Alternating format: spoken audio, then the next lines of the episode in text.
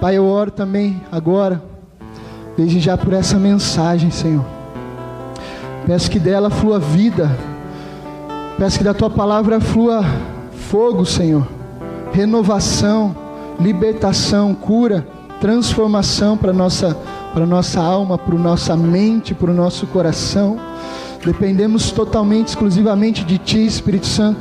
Reconheço que eu não posso oferecer nada, Senhor, não tenho nada para oferecer senão aquilo que provém do Senhor, porque o Senhor diz que tudo que temos de bom vem de ti. O Pai das luzes nos abençoou. O Senhor foi cativo, subiu aos céus e deu dom aos homens. Portanto, eu usufruo agora, Senhor, dos dons que colocaste sobre a minha vida. Usa a autoridade que me deste, Senhor. Em nome de Jesus, que o Senhor ministre a tua igreja com autoridade, com ousadia, com intrepidez e com unção, papai. Que nenhum ouvido feche, antes se abra em nome de Jesus. Que nenhum coração se endureça, antes seja amolecido para que receba a tua palavra. Em nome de Jesus, você pode aplaudir o Senhor bem forte. Pode sentar, fica à vontade.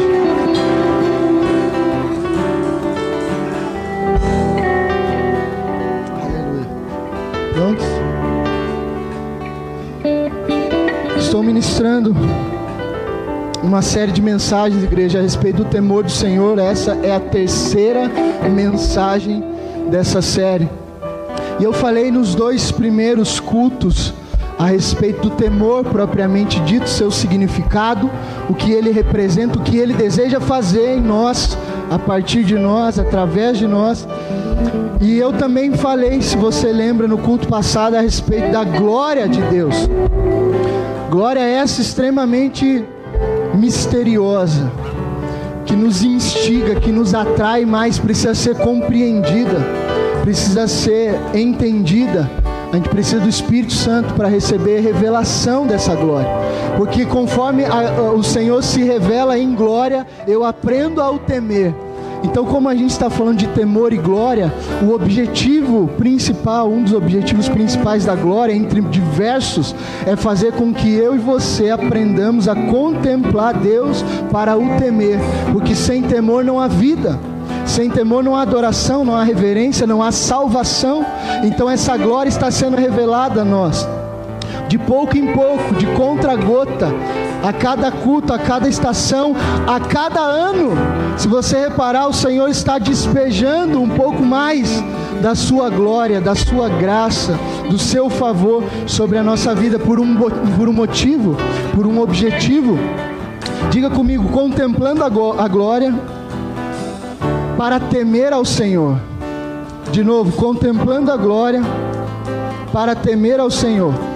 Salmo 57, verso 5 diz: Se exaltado, ó Deus, acima dos céus, sobre toda a terra esteja a tua glória. Sobre toda a terra esteja, sobre toda a terra estará. Nós temos promessas, Amós, Oséias e muitos outros dizem, Joel, que nos últimos dias, quantos lembram? Haverá de um derramamento sobrenatural. Você espera isso com expectativa? Sim? Queridos, existe um padrão nas Escrituras, um padrão que Deus deixou revelado há muito tempo atrás, desde o início de todas as coisas, e toda a Escritura nos revela um padrão, e o padrão é esse. Se você gosta de anotar, anote, são três. Diga ordem divina, diga glória de Deus e julgamento. Então, no topo, nós temos ordem divina depois da ordem divina, nós temos glória de Deus. E depois da glória de Deus, nós temos julgamento. Amós 5, do 18 ao 20. Se você quiser abrir ou só anote, pode aumentar um pouquinho. Pode aumentar mais piano para mim. Vai lá, deixa eu ver. Boa. Amós 5, 18 ao 20. Diz assim, ó. Um texto muito interessante. Ouça e compreenda: ai dos que desejam o dia do Senhor, para que vocês, para que vocês é, desejam Para vocês que desejam o dia, para que? É uma pergunta. Para que vocês desejam o dia do Senhor? Ai dos que desejam o dia do Senhor. Será um dia de trevas e não de luz. Será como se um homem fugisse de um leão e saísse ao encontro de um urso, ou como se entrando em casa e encostando a mão na parede fosse mordido por uma cobra. O dia do Senhor será um dia de trevas e não de luz. Será um dia de completa escuridão, sem nenhuma claridade. Eu particularmente reservei esse texto aqui só para linká-lo com a questão do julgamento aqui. Por que, que eu li esse texto a você? Porque, como Amós disse, ele fala, ai daqueles que desejam, porque nós desejamos o dia do Senhor, sim ou não? Mas ai daqueles que desejam o dia do Senhor sem de fato entender, sem de fato reverenciar, sem de fato estar comprometido com esse Senhor que virá. O dia do Senhor é o dia que o Senhor virá para julgar, para, para trazer é, questões, julgamento, para trazer sentença, para trazer justiça. Então, nós, eu e você, não seremos esses que vão dizer, ai, do dia do Senhor, porque nós estaremos preparados, porque nós estaremos nos santificando, porque nós iremos reverenciá-lo, a sua glória vai moldar o nosso caráter, o nosso coração, e o julgamento não nos amedrontará. Mas, ai dos que desejam o dia do Senhor. Se você deseja o dia do Senhor, amados, se corrija, se conserte. Será um dia, essa escuridão e essa trevas aqui que, que Amós fala, é no final da dispensação, nas últimas coisas, aonde de fato o sol se escurecerá. Lembram? Apocalipse, a lua não dará o seu brilho, muitos acontecimentos. Então será um dia muito complicado complicado para aqueles que não estão com o Senhor, porque haverá pavor, haverá choro, haverá um pranto terrível, mas não um pranto de, de arrependimento, mas um pranto de pessoas que vão olhar para esses acontecimentos e ficarão chocadas. Por que ficarão chocadas? Porque pela vida toda elas não acreditaram, elas não deram crédito, elas não deram ouvidos, e de repente o dia do Senhor chega. Ai daqueles que desejam o dia do Senhor. Então, igreja, retidão diante da presença de Deus. Antes de Deus se manifestar, antes de Deus manifestar a sua glória, deve haver ordem divina. Uma vez que a sua glória é revelada, nós somos tremendamente abençoados. Vocês estão me ouvindo bem? Aumenta mais o meu microfone, eu quero me ouvir melhor aqui, faz favor. Aumenta mais. Uma vez que a sua glória é revelada, queridos, nós somos tremendamente abençoados. Mas por outro lado, igreja, uma vez que a glória é revelada, qualquer irreverência, desordem ou desobediência é recebido com julgamento imediato. Queridos, vocês vão ver que eu vou finalizar essa palavra num ponto e vai ficar como se ela houvesse continuação, de fato haverá eu tinha muita coisa para dizer sobre isso, mas eu ia precisar de umas três horas para falar. Então eu preciso de mais uns dois cultos para completar essa palavra de hoje aqui, amém? Então você vai ver que nós vamos chegar num final e vai ficar um gostinho de quero mais, porque de fato o Senhor tem muitas outras coisas ainda para falar para mim e para você. Então você está entendendo? Ordem divina, o Senhor estrutura as coisas, após estruturar, essa é a ideia. A glória de Deus vem porque Ele manda a glória depois de estruturar, e após a glória glória vir, aqueles que se não se adequam à glória, julgamento vem. Então, se houver irreverência, se houver desordem, se houver desobediência, após a glória nos atingir, julgamento. Por isso, seja sábio em suas orações. Precisamos ser sábios em nossa busca. Senhor, manifesta a tua glória. Senhor, manifesta o teu poder. Mas a gente precisa estar consciente de que ao pedir isso, quando o Senhor manifestar glória, poder dos céus, queridos, haverá também julgamento. Amém? Então nós temos duas escolhas. Ou nos adequamos, ou de fato vivemos de um evangelho radical, genuíno, ou passamos uma vida em um estado inerte de mornidão e religiosidade. O que você quer? Que igreja você quer frequentar? Que igreja você quer participar? Que igreja você quer ser? Que tipo de cristão você quer ser? Aqueles que vivem debaixo dessa glória, sobre é, influência do temor do Senhor e anda conforme a lei de Deus, ou aquele que finge que está tudo bem e vai levando com a barriga. Quem vocês querem ser, igreja? Diga, eu quero ser a igreja que contempla a glória. Mas entenda, você não está sendo enganado. A partir do momento que a glória vem, a irreverência cai por terra. A partir do momento que a glória vem, pecados são expostos. A partir do momento que o fogo de Deus vem, ele vem para purificar.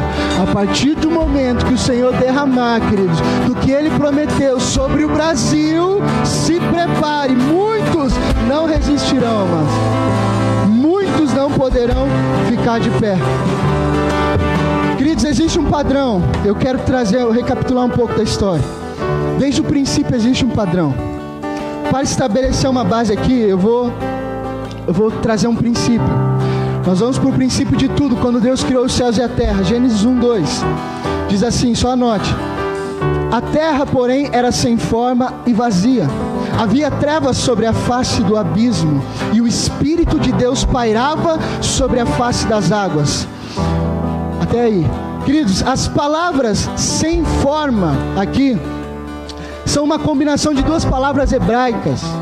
Yahá e Chohu, eu não sou especialista em hebraico, mas é algo assim, parecido com isso. A palavra sem forma é uma combinação de duas palavras hebraicas, Yahá e Chohu. Juntas, essas duas palavras, elas querem dizer, a tradução delas, para sem forma. É, a terra se tornou sem forma e caótica. Você consegue escrever um livro todo só com Gênesis 1, 1 e 2, por conta desse versículo. A terra era sem forma e vazia. Eu tenho um livro muito grosso que só fala disso. Diz, é, o livro é, é um livro muito antigo. Você encontra só em sebos, talvez. E o título do livro é As, as, as, as Eras Mais Primitivas da Terra nesse contexto, Gênesis 1, 1 e 2. A terra era sem forma e vazia. E essa sem forma e vazia é a terra era caótica. A terra estava um caos. Não havia ordem naquele contexto, mas desordem. Embora o Espírito de Deus pairasse sobre o caos, ele não se moveu até que a palavra de Deus foi liberada. O Espírito contendia e, e, restringia aquele caos, mas ele ainda não fazia é, o que ele gostaria, porque a palavra ainda não havia sido liberada. Através das palavras faladas de Deus, a ordem divina foi colocada em operação no planeta. Quando o Senhor disse: haja luz. Quando o Senhor disse e foi fazendo todas as coisas, esse espírito que contendia contra o caos e segurava, né, aquilo que estava contido no abismo, que é assunto para algo muito mais complexo, que a gente crê aqui que foi é, é, esse, esse, essa escuridão, esse abismo, essas trevas, eram os demônios que haviam caído, eles estavam contidos e o Espírito os, os segurava, os limitava naquele lugar. Então, quando eles caem, a, a, existe caos, existe muitas coisas na terra. E o Senhor então começa a estruturar esse caos. Deus preparou a terra, igreja, durante seis dias antes de liberar a sua glória sobre ela. Ele tomou um cuidado especial com o jardim que tinha plantado para si. E aí então Deus criou o homem também para si, o homem se torna o centro da sua criação. Uma vez que o jardim estava preparado, Deus formou o homem do pó da terra. Gênesis 2, 7. Gênesis 2, 7, o Senhor forma o homem do pó. Sabia que. Alguém sabe me responder por que, que o sangue é vermelho, tem uma coloração vermelha? Alguém já estudou sobre isso? Já se interessou? Não? Ninguém? Médicos? Sabe? Você sabe que eu já falei, né? Ou sabe que você estudou? Fala aí, por que, que é vermelho? Por causa do ferro. Amém? Já viu que o sangue cheira ferro, ferrugem? E esse ferro vem da onde? Da do barro, da terra. Por que, que barro tem barro que é vermelho? Então você vê que a ciência já já comprova que sim, o Senhor tira Deus do barro, tira Deus da, da do pó da terra. E até então ele começa, lembram que era só caos, lembram que estava tudo sem forma, e agora ele começa a dar ordens, começa a estruturar. Eu estou ainda num ponto aqui, queridos, aonde o Senhor está organizando de forma divina todas as coisas, para que então ele possa liberar a glória. Diga comigo, a ordem divina traz a glória de Deus. Deus passou seis dias trazendo ordem divina à terra, e só então introduziu ordem ao corpo do homem. Uma vez que a ordem divina foi alcançada, amados, Deus soprou o que? Fôlego, vida, soprou vida, o seu próprio espírito na narina do homem, e o homem passou a ser agora não só barro, matéria, mas alma, homem vivente, alma vivente, como diz Gênesis 2:7. Deus literalmente soprou o seu espírito sobre, a, sobre mim e sobre você, sobre a humanidade. O homem foi criado à imagem e à semelhança de Deus. E depois a mulher foi tirada da costela do homem. Nenhum dos dois estava vestido. Nenhum dos dois estava vestido, amado. Eu li tudo, eu, eu contei tudo isso para vocês aqui, para chegar nesse ponto. O homem e a mulher estavam como? Diga nu. Então você percebe que havia caos, o mundo estava caótico, o Espírito recebe uma ordem, a estruturação divina começa a acontecer com o objetivo de soprar fôlego, derramar glória sobre nós. Gênesis 2:25 diz: Ora, um e outro, o homem e a sua mulher, estavam nus e não se envergonhavam. Todas as outras criaturas da terra receberam é, uma coberta, receberam roupa. Nós tínhamos, nós temos os pássaros. Os pássaros recebiam, receberam ali penas, os peixes escamas. Todos os animais foram protegidos, foram cobertos com algo natural e físico. Mas diga comigo, o homem e a mulher estavam cobertos. Diga, o homem e a mulher estavam cobertos, não com roupas naturais, mas com a glória de Deus. O homem não precisava de uma cobertura externa, pois o salmista nos diz que Deus coroou o homem de glória e honra, amado. Salmos 8, verso 5. E a palavra hebraica para coroou significa fazer um círculo ao redor e cercar. Ele cerca o homem de glória e de honra. Em essência, o homem e a mulher foram vestidos de glória. O Senhor não precisou dar a eles roupas naturais. Então você percebe que no começo da criação, caos, agora ordem divina, agora fôlego de vida, e aí glória de Deus revestindo e cobrindo o homem. O jardim, igreja, produzia força sem ter que ser cultivado.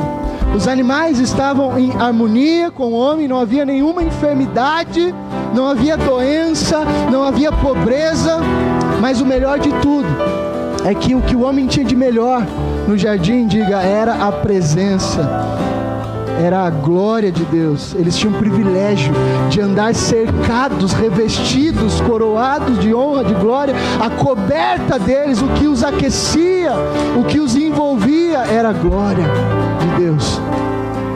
Só que aí, igreja, diga comigo, julgamento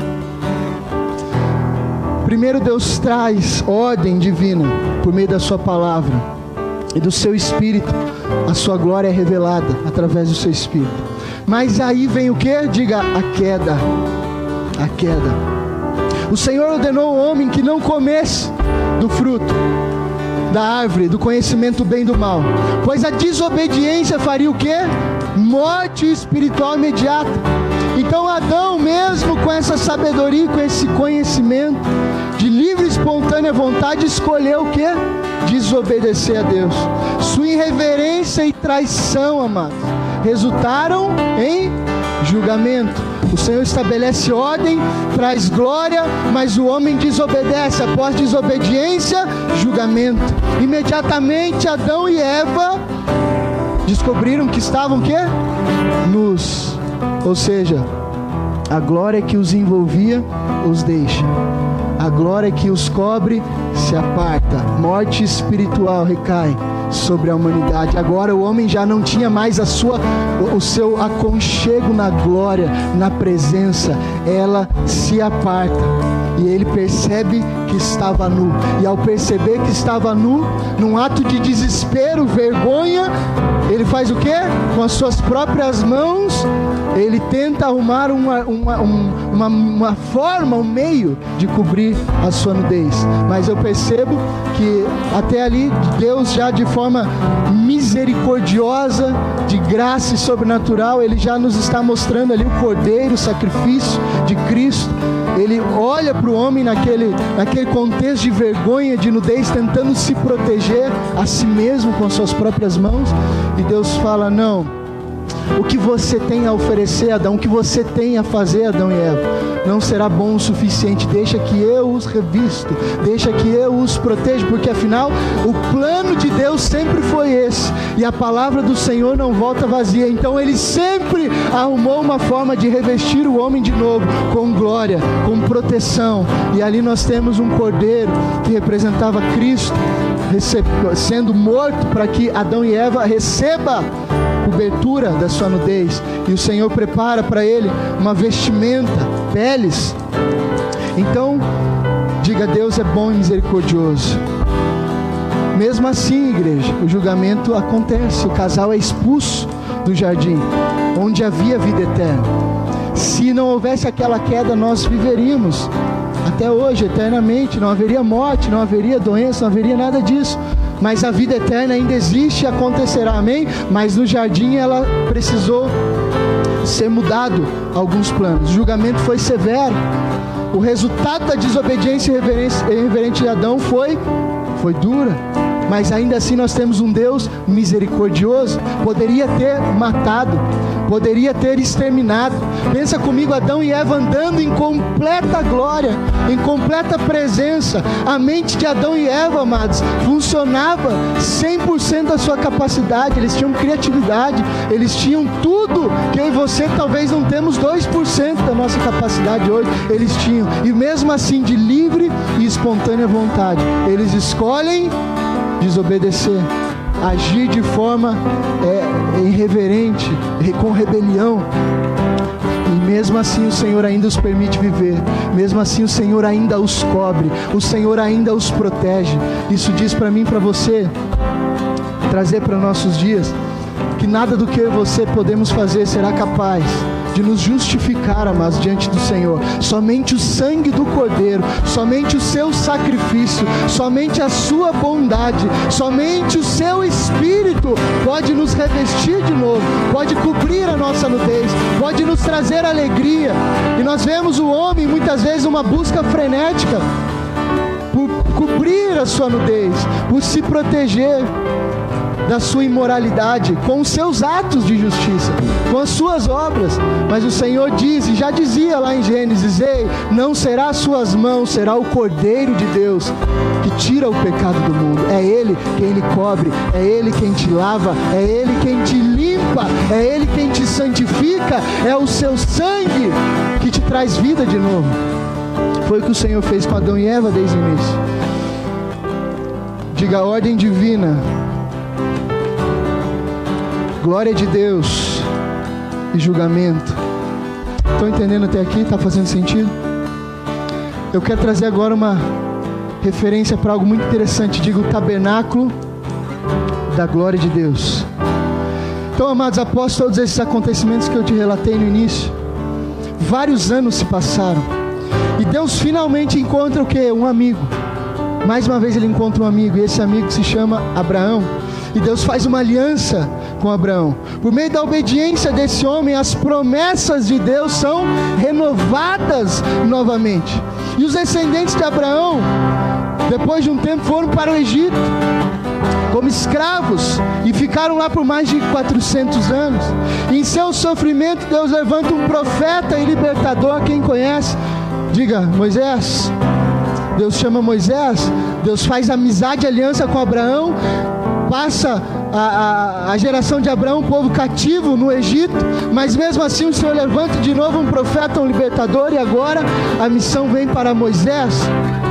Uma vez que os descendentes de Abraão foram libertos da escravidão, Deus os leva para onde, igreja? De deserto. Estão lendo Bíblia ou não? Ou estão desanimados? Está muito ruim a mensagem? Estão concentrados? Estão concentrados? O, Senhor, o povo sai do Egito e deserto. Deus levanta Moisés. E no deserto, queridos, no Monte Sinai, Deus apresenta um plano de habitar no meio do povo, de habitar com o povo. Tira esse povo da escravidão, leva-o para o deserto, faz Moisés subir ao monte e apresenta novamente um plano eu estou lhe apresentando um pai bom que não desiste jamais dos seus filhos, que não desiste da sua criação, porque afinal nós somos a obra-prima da criação. Então você percebe que desde o jardim a tentativa é sempre as mesmas: estruturarei, trarei ordem, derramarei glória, se adeque a, se a glória, porque senão o julgamento vem. E muitos anos se passaram. E o Senhor estabelece o seu plano. Moisés, sobe aqui. Vou te trazer a estrutura de novo. Vou fazer de novo a adequação, porque eu quero estar com o meu povo. Quero de novo derramar glória sobre eles. Deus diz a Moisés, Êxodo 29, 46. Eu sou o Senhor. Êxodo 29, 46. Eu sou o Senhor, seu Deus, que os tirou da terra do Egito para habitar, diga, no meio. No meio. Para estar entre vós, para habitar no meio. Esse sempre foi o desejo. Contudo, por causa do estado caído, amados, do, do homem, Deus não pôde habitar nele, está entendendo? Deus ainda não podia habitar no homem, mas estava no meio estava ao redor, estava junto. O Senhor não se aparta, não abandona. Ele não, ele não fica sem operar, ele não fica sem realizar algo, ele não fica sem acolher, ele não fica sem amar, mas ele sempre está adequando o seu plano, estruturando todas as coisas, derramando glória sem medida sobre nós. Ele instrui Moisés, Êxodo 25, verso 8, e ele diz: E me farão um santuário, para que eu possa habitar no meio deles. E esse santuário, igreja, foi chamado de, diga, tabernáculo. Tabernáculo. Repete tabernáculo. Esse santuário foi chamado de tabernáculo. Então, amados, antes que venha a glória, primeiro deve haver a ordem divina. Você pode repetir isso comigo, entendendo o que está dizendo? Diga: antes de vir a glória, primeiro deve vir a ordem divina. Porque Deus é bom e misericordioso e Ele não quer matar ninguém. Se Ele derramar a glória na medida que a gente pede, muita gente vai morrer. Sim ou não? Eu não quero me adiantar no assunto, mas mais para frente eu vou falar disso, da irreverência de alguns homens que ousaram se apresentar diante de uma glória manifesta e não puderam viver mais. Simplesmente foram extintos da terra, simplesmente foram apagados da memória. Se o Senhor revela de fato a glória que eu e você pedimos, e se a gente não se adequar a isso, essa glória vem e extermina e traz julgamento. Mas por isso antes ele traz ordem divina. Talvez é isso que Deus está fazendo na sua vida, porque Ele te ama, quer te revestir, quer te usar como um filho precioso, amado que você é mas para que a glória venha sobre mim, sobre você, para que o Espírito de fato venha em plenitude em nós, Ele está trazendo ordem divina no seu interior, ajustando o seu caráter, regularizando todas as coisas, te adequando e te alinhando, porque quando Ele derramar poder sem medida sobre mim e você, as promessas de Joel se cumprir sobre os nossos dias,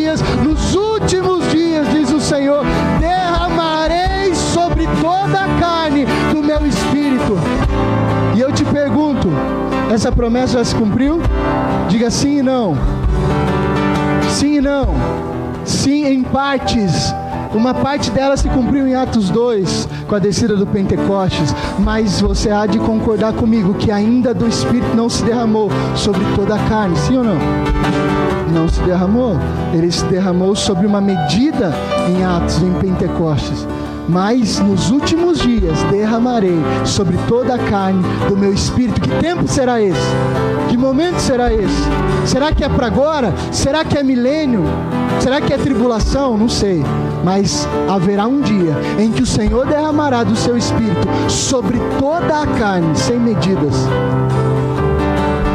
Assim Deus instruiu Moisés, igreja, cuidadosamente acerca de como construir o tabernáculo.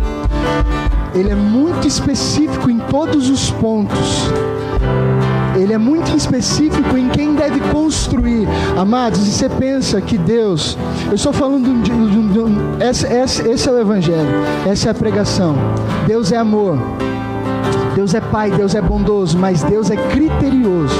Deus não é bagunceiro, amém? Ordem e decência fazem parte da presença de Deus. Ele não é bagunceiro, ele não é desordeiro, não é um Deus de oba-oba, não é um Deus que aceita qualquer coisa. Nós pregamos um evangelho de graça, de amor, de acolhimento, de perdão de pecados, mas ao mesmo tempo também precisamos falar da severidade de Deus. Bondade para uns, severidade para outros. Romanos vai dizer isso. Amém, igreja? Então, o que, eu estou querendo dizer? Que nós temos como um pai alguém criterioso que quer estabelecer regras, normas. Por isso deixou leis. Por quê? Porque ele quer nos limitar? Não, porque ele não quer que eu e você morramos. Se Deus não diz para mim, para você não, não, não mate. Como é que eu e você iríamos saber que não podia matar? Você concorda? Então a lei vem para trazer alinhamento para trazer ordem divina. Porque afinal, se Deus não falasse, nós não saberíamos o que é certo, o que é errado. Você concorda? Não beba para dirigir, ou não beba em nenhuma circunstância, que é o nosso caso. Ou, enfim, não cometa atrocidades por aí. A lei de Deus vai anunciar muitas coisas. Com qual fim? Algumas pessoas olham para isso e dizem aí, ó, um pai severo, um pai ditador que quer me impedir de ser feliz, que quer me impedir de viver. Pelo contrário, ele quer que você viva e por isso ele te diz, filho, não faça, porque se fizer virá morte, virá julgamento. nós somos muitas vezes tolos em nossas decisões e escolhas. Às vezes a gente não enxerga o muro que está na frente, você não enxerga o buraco que está na frente, mas Deus está vendo. Ele sabe que se você continuar com essa conduta, com a sua forma de pensar, você vai se prejudicar vai dar ruim, vai se machucar. Então, como Ele está vendo e te ama, Ele vai colocando barreiras, muros de contenção. Ele vai te ajustando, te alinhando, trazendo ordem divina, não para o seu mal, mas para o seu bem. Diga glória a Deus por isso. Você pode dizer, Pai, obrigado. Diga, Pai, obrigado. Obrigado pela sua lei. Obrigado pela sua graça. Obrigado porque o Senhor é um Deus de critérios. O Senhor dá uma ordem a Moisés: Moisés, faça tudo de acordo com o que eu te mostrar. As pessoas que farão não serão qualquer uma, serão esse povo, serão esses caras, farão assim, assim, assado. Esse santuário feito pelo homem, igreja, refletia o celestial. Então você percebe que Deus tem um santuário, já havia um padrão, já havia toda uma estrutura no céu. E é maravilhoso pensar no céu. É maravilhoso pensar na eternidade, é maravilhoso pensar na morada do, do, do, Senhor, na morada do nosso Pai, porque lá já existe ordem, já existe todo um cenário, já existe uma família orquestrada, arquitetada, Pai, Filho, Espírito Santo, muitas coisas ali, um tabernáculo, um padrão, e eu e você, para privilégio nosso, somos aquilo que o Senhor já idealizou no céu e Ele replica aqui na terra. Então, tudo que nós estamos fazendo aqui, tudo que nós venhamos viver, a família que nós temos, todas as coisas já existe no céu. Nós apenas estamos replicando aquilo que o Senhor já tem há muito tempo. Sabe como que eu te provo isso? Hebreus 8, 5. Eles servem num santuário que é cópia e sombra. Olha só, o santuário nosso, aquilo que nós fazemos, a nossa congregação, a nossa igreja, aquele santuário também de Moisés, era cópia e sombra daquele que está nos céus já que Moisés foi avisado quando estava para construir o tabernáculo. Foi avisado de que forma? O Senhor disse: tenha cuidado de fazer tudo segundo o modelo que lhe foi mostrado no monte. Sabe em qual lugar o Senhor vai mostrar algumas coisas para você? Na presença de Deus. O monte aqui revela a presença de Deus. O monte aqui, o monte nosso, nosso contexto hoje, não diz respeito a um lugar físico, a uma estrutura. Ah, Deus, pastor, Deus fala mais no monte. Eu, eu, tem gente que gosta de, de orar no monte, amém, glória a Deus, eu também gosto, mas não é um lugar, não é a estrutura, não é o prédio, não é o contexto geográfico, é a presença de Deus que se move, instrui e fala, amém, amados? Nesse contexto, Moisés sobe ao monte, o Senhor diz: Moisés, de acordo com o que eu te falei aqui em cima, replica, diga, eu tenho um Deus criterioso Amado, se você estudar todo o livro de Êxodo ali, Levíticos, principalmente Êxodo, você vai ver algumas regras, algumas coisas, a madeira certa, a medida certa, tudo, tudo perfeitamente orquestrado, avisado, porque a ordem divina estava ajustando e estruturando o queria dar somente uma ocupação e trabalho, Ele queria revelar-se ao homem, trazendo glória para o meio do arraial, para o meio das pessoas. Então ele fala: Filho, estrutura isso, ajusta aquilo, arruma esse utensílio, se posiciona dessa maneira, renuncia aquilo, renuncia aquela questão, pede perdão, se ajusta, porque eu tenho glória para derramar, eu tenho algo grande para fazer. Amém, amados? Você está entendendo? Era de extrema importância que tudo fosse feito exatamente como mostrado. Posso te confessar algo? Eu dou glória a Deus de nós termos nascido nesse tempo aqui. Não é desdenhar do nosso povo, não é querer desdenhar da nossa geração, mas eu tenho uma opinião particular minha. Eu creio que se fôssemos convocados para fazer o que Moisés fez com aquele povo, não sei se a gente teria êxito em nosso trabalho. Não sei se a gente seria tão criterioso e excelente quanto eles foram. Isso é preocupante. Isso é um alerta. Por quê? Porque a gente é acomodado demais. A gente é preguiçoso demais em nossas práticas, em nossa disciplina espiritual. Às vezes alguns de vocês demoram meses para pegar uma Bíblia para ler, para orar. Imagine se Deus manda a gente fazer o que Ele mandou. Então Deus sabe de todas as coisas. Diga glória a Deus por isso. Cristo, para reformar uma igreja a gente leva um ano. Para arrumar gente para pintar uma parede, dois anos. Graças a Deus aqui não. Aqui nós temos muitos obreiros aprovados, homens e mulheres que deixam esse lugar lindo. Mas vamos dar um exemplo. Vamos dar um exemplo do prédio. Vamos dar um exemplo aqui. Então vamos supor que nós estamos falando de um tabernáculo, tá, amados? Vamos falar da casa da igreja que a gente congrega. Ó, igreja, seguinte, tem um, um prédio aí que vai comportar dois mil lugares para a gente ir, mas está caindo os pedaços. Quem vai com a gente arrumar esse prédio? Quem iria? Vai, ergue a mão aí. Sempre menos da metade. Ah, os que levantaram a mão talvez teriam outras desculpas e não iriam, de qualquer forma.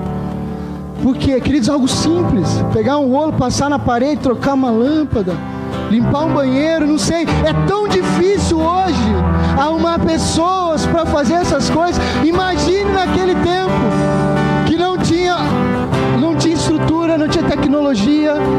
Os caras derretiam o ouro tudo na raça, a madeira era a madeira certa, tinha que ir lá no meio da floresta, tinha que não sei da onde eles tiravam, como eles cortavam, como Moisés construiu, como Noé construiu uma arca, amado. Me pergunta como esse cara fez mar há milhares de anos atrás. Que serrote ele usou? Uma família só para fazer isso, por isso levou 100 anos. Mas, cara, se hoje, com o que a gente tem, com a criatividade, é tão difícil e penoso, os irmãos sofrem, não há voluntários, não há ajuda. Mas assim não será, em nome de Jesus, nesse lugar. Amém, amado?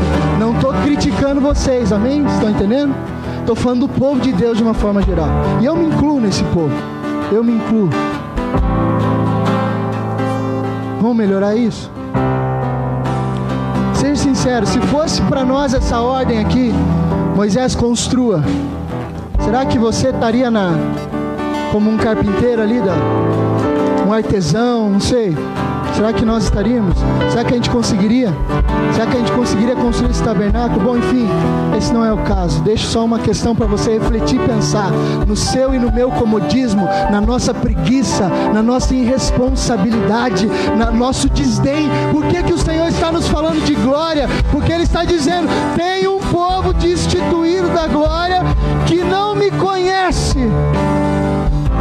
Tem um povo na terra, nessa estação, que pede por glória, que pede por presença, que pede por fogo do céu, mas não faz ideia do que está pedindo, não faz ideia do quão perigoso é pedir isso, do quão sério é se adequar aos padrões dos céus, porque Deus é criterioso e Ele não quer qualquer coisa. Por isso, existem regras, ordem, decência, ordem divina, glória de Deus. O Espírito de Deus estava, querido, sobre aqueles homens para trazer ordem divina, e o Espírito de Deus está repousando sobre alguns da nação e da terra para trazer ordem divina, e você verá uma alteração no conteúdo dos nossos discursos, dos nossos sermões, das pregações, você verá uma diferença, amados, de uma geração para outra. Você verá que um povo não vai mais desejar e absorver ou aceitar qualquer coisa. O povo que o Senhor está levantando é um povo temente a Ele, é um povo que o ama, é um povo que o reverencia, é um povo que de fato está disposto a morrer para uma causa, por causa de Jesus. E que bom se você formos esse povo. O Espírito de Deus está trabalhando por intermédio de homens. E o Espírito de Deus estava já trabalhando por intermédio daqueles homens, unidos em harmonia com a palavra de Deus, trariam ordem divina. Mais uma vez. Então, a ordem vem lá desde o abismo, Gênesis, caos. O Senhor decreta a sua palavra o Espírito vem, estrutura todas as coisas, reveste o homem de glória. A queda acontece, o Senhor faz então outro plano, reveste o homem de novo. Novamente o povo cativo no, no Egito, escravidão. Deus tira o povo do Egito, leva o povo para o deserto, de novo dá ordem, de novo estrutura as coisas no monte, no monte Sinai. O povo desce dali, de novo em reverência, de novo desrespeito, de novo falta de respeito com a glória, de novo a glória se aparta, tabernáculo. Aí nós temos templo de Salomão, até um tempo que o Senhor diz: não, não será mais templo feito por mãos humanas. Antes eu estava no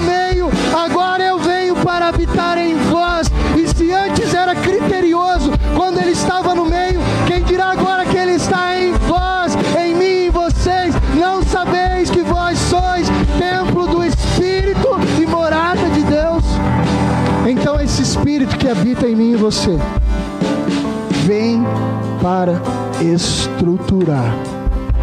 E é isso que ele fez e está fazendo com a minha vida desde que eu o conheci. Desde que eu o conheci, amado.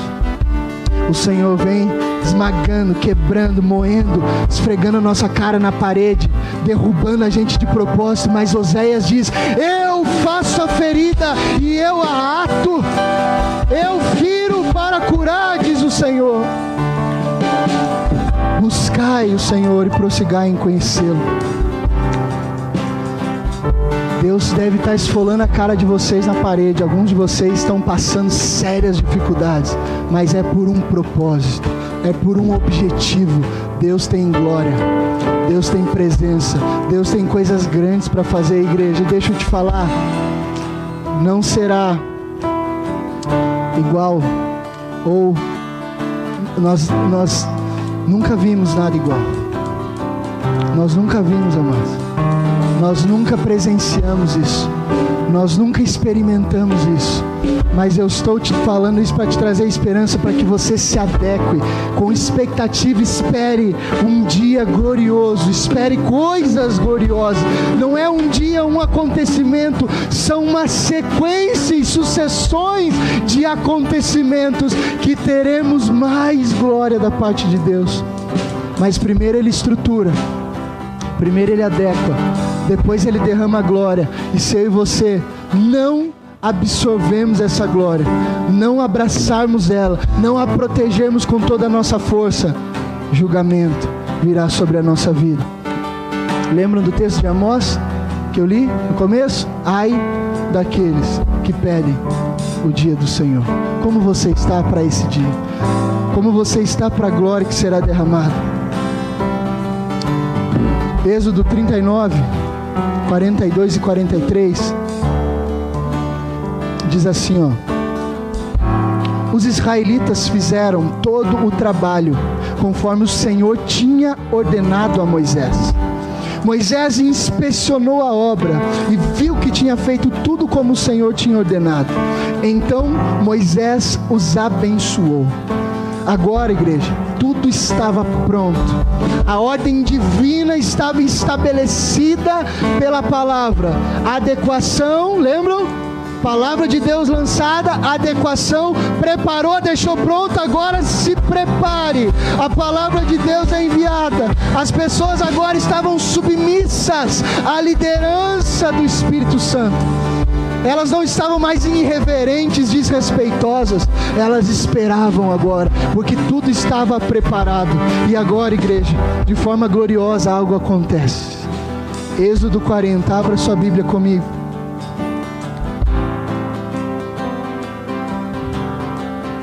Trinta e três ao trinta e cinco.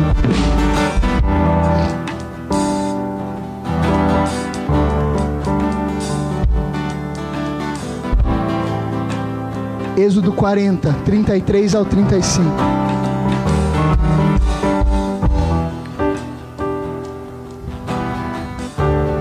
Finalmente, Moisés armou o pátio ao redor do tabernáculo e colocou a cortina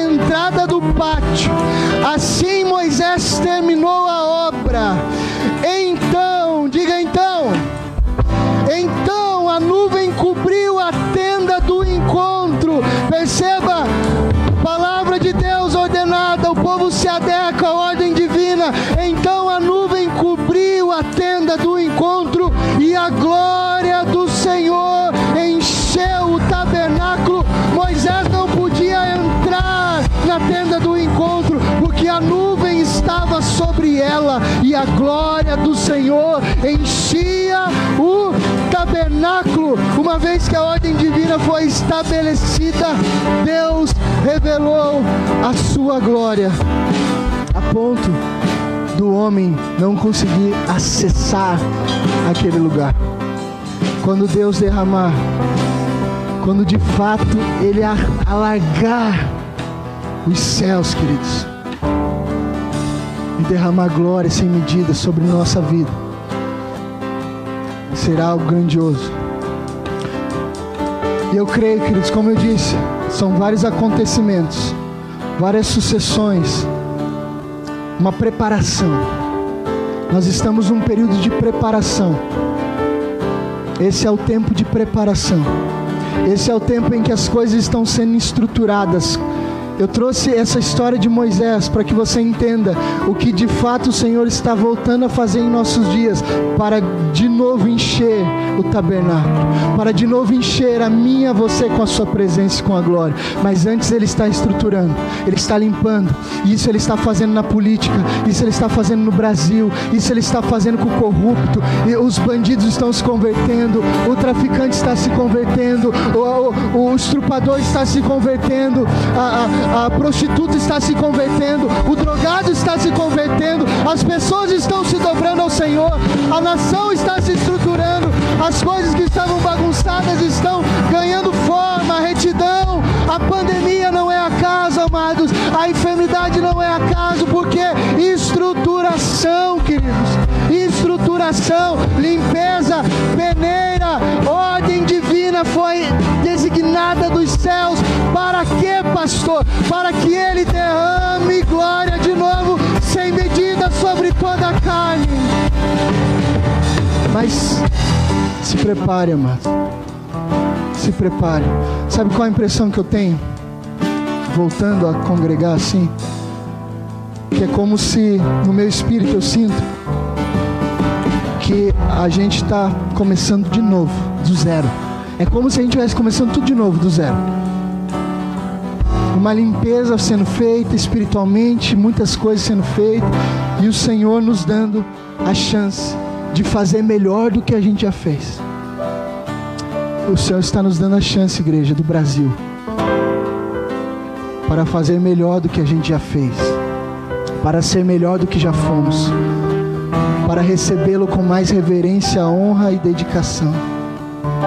Não espere que voltar as coisas ao normal. Não é isso a vontade de Deus. Ele quer de forma radical abalar todas as estruturas. E eu já estou te adiantando para que você não se assuste, porque haverá um tempo em nossa nação. Estou sendo profeta de Deus aqui essa noite. Haverá um tempo em nossa nação, em nossas igrejas, em nossos cultos, amado, que você não vai discernir quando começou ou quando terminou. Nós vamos cantar aquela música. Não sei se o céu desceu ou se a igreja subiu. Só sei que o que está cheio de anjos de Deus subindo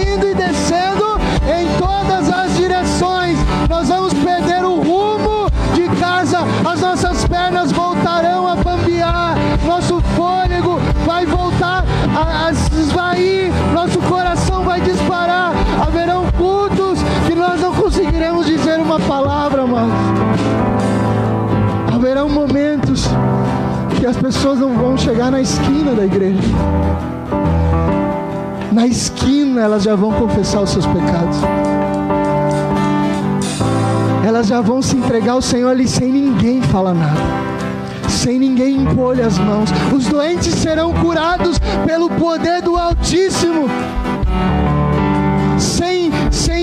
diácono, sem o óleo, sem o pastor, simplesmente Jesus operando. Pessoas aceitando a Cristo em suas casas sozinhas, sendo arrebatadas ao terceiro céu, tendo visões celestiais, vendo coisas grandes. É isso que eu sonho e desejo para minha vida. É isso.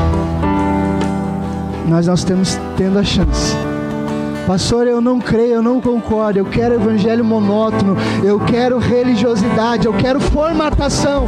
Tudo bem, amado. Você quem sabe.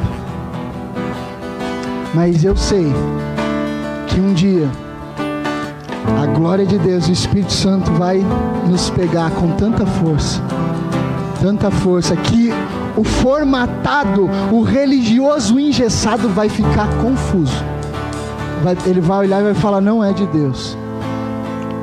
Não é. Lembra quando Jesus começa a fazer o que eles estavam fazendo, expulsar demônios e muitas coisas? Os fariseus olham e falam: é pelo poder de Beuzebu. E o Senhor diz: todos os pecados são perdoados, menos a blasfêmia contra o Espírito Santo. Não atribua ao diabo aquilo que é de Deus. Não atribua ao inferno aquilo que é do Espírito. Então, igreja, eu os preparo. E peço que vocês se preparem. Como, pastor? Se santifiquem, se consertem, se alinhem, se adequem, se corrijam. Porque quando a glória de Deus vier, aquele que tiver uma postura irreverente não permanecerá de pé. E eu já disse isso no, de pé de forma é, ruim, digamos assim. Eu digo de fato mortes, amados. Eu digo de fato vidas sendo ceifadas. E não é que eu desejo, eu quero isso, é que eu, eu leio Bíblia e eu sei que isso acontece. Assim como em Atos 2, o Espírito veio, trouxe glória. Ananias e Zafira entraram, mentiram e. O que aconteceu? Morte. Zafira, assim como seu marido foi carregado, morto, porque mentiu ao Espírito Santo, assim aqueles homens esperam também que você morra, porque mentiu ao Senhor. Pesado, pesado, amados. Mas a falsa graça, a hipergraça vai ficar chocado. Mas como assim um Deus de graça, um Deus de amor que executa juízo? Sim, Deus bondoso, justo juiz. O mesmo cordeiro hoje é leão, igreja. Cuidado com a falsa graça. O mesmo cordeiro hoje é leão e ele julgará com justiça, com cetro de justiça as nações. E cada um responderá segundo as suas obras. Cada um, eu e você, não se iluda, fica de pé. Nós vamos encerrar esse culto.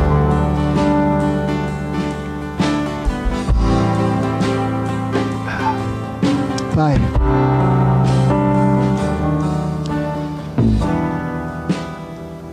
Nós cremos, Senhor que o Senhor ainda fará muitas coisas, Pai. Cremos, Papai, que nós ainda não experimentamos um terço daquilo que devemos experimentar.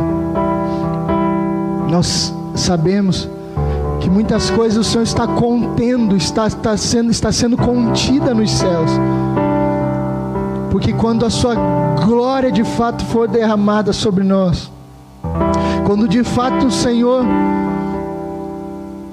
vier com toda a sua força e seu esplendor, como o Senhor deseja nos últimos dias, nós sabemos que precisaremos estar preparados, papai. Precisaremos nos preparar para esse momento, porque o Senhor não vai aceitar apostasia. O Senhor não vai aceitar falsa religião. O Senhor não vai aceitar falsa graça. O Senhor não vai aceitar hipocrisia em Sua presença.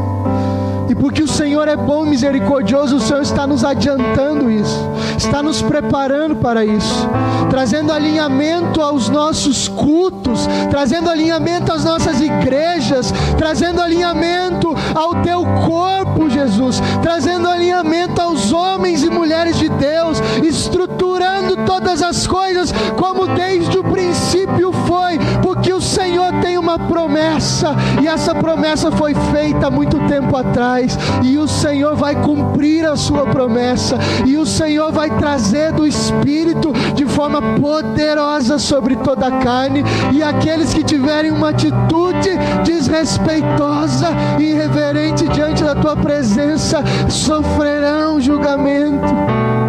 Mas, Pai, nós não queremos ser pegos de surpresa queremos abraçar esta glória, queremos que a glória antes nos envolva que nos traga paz e alegria e não condenação.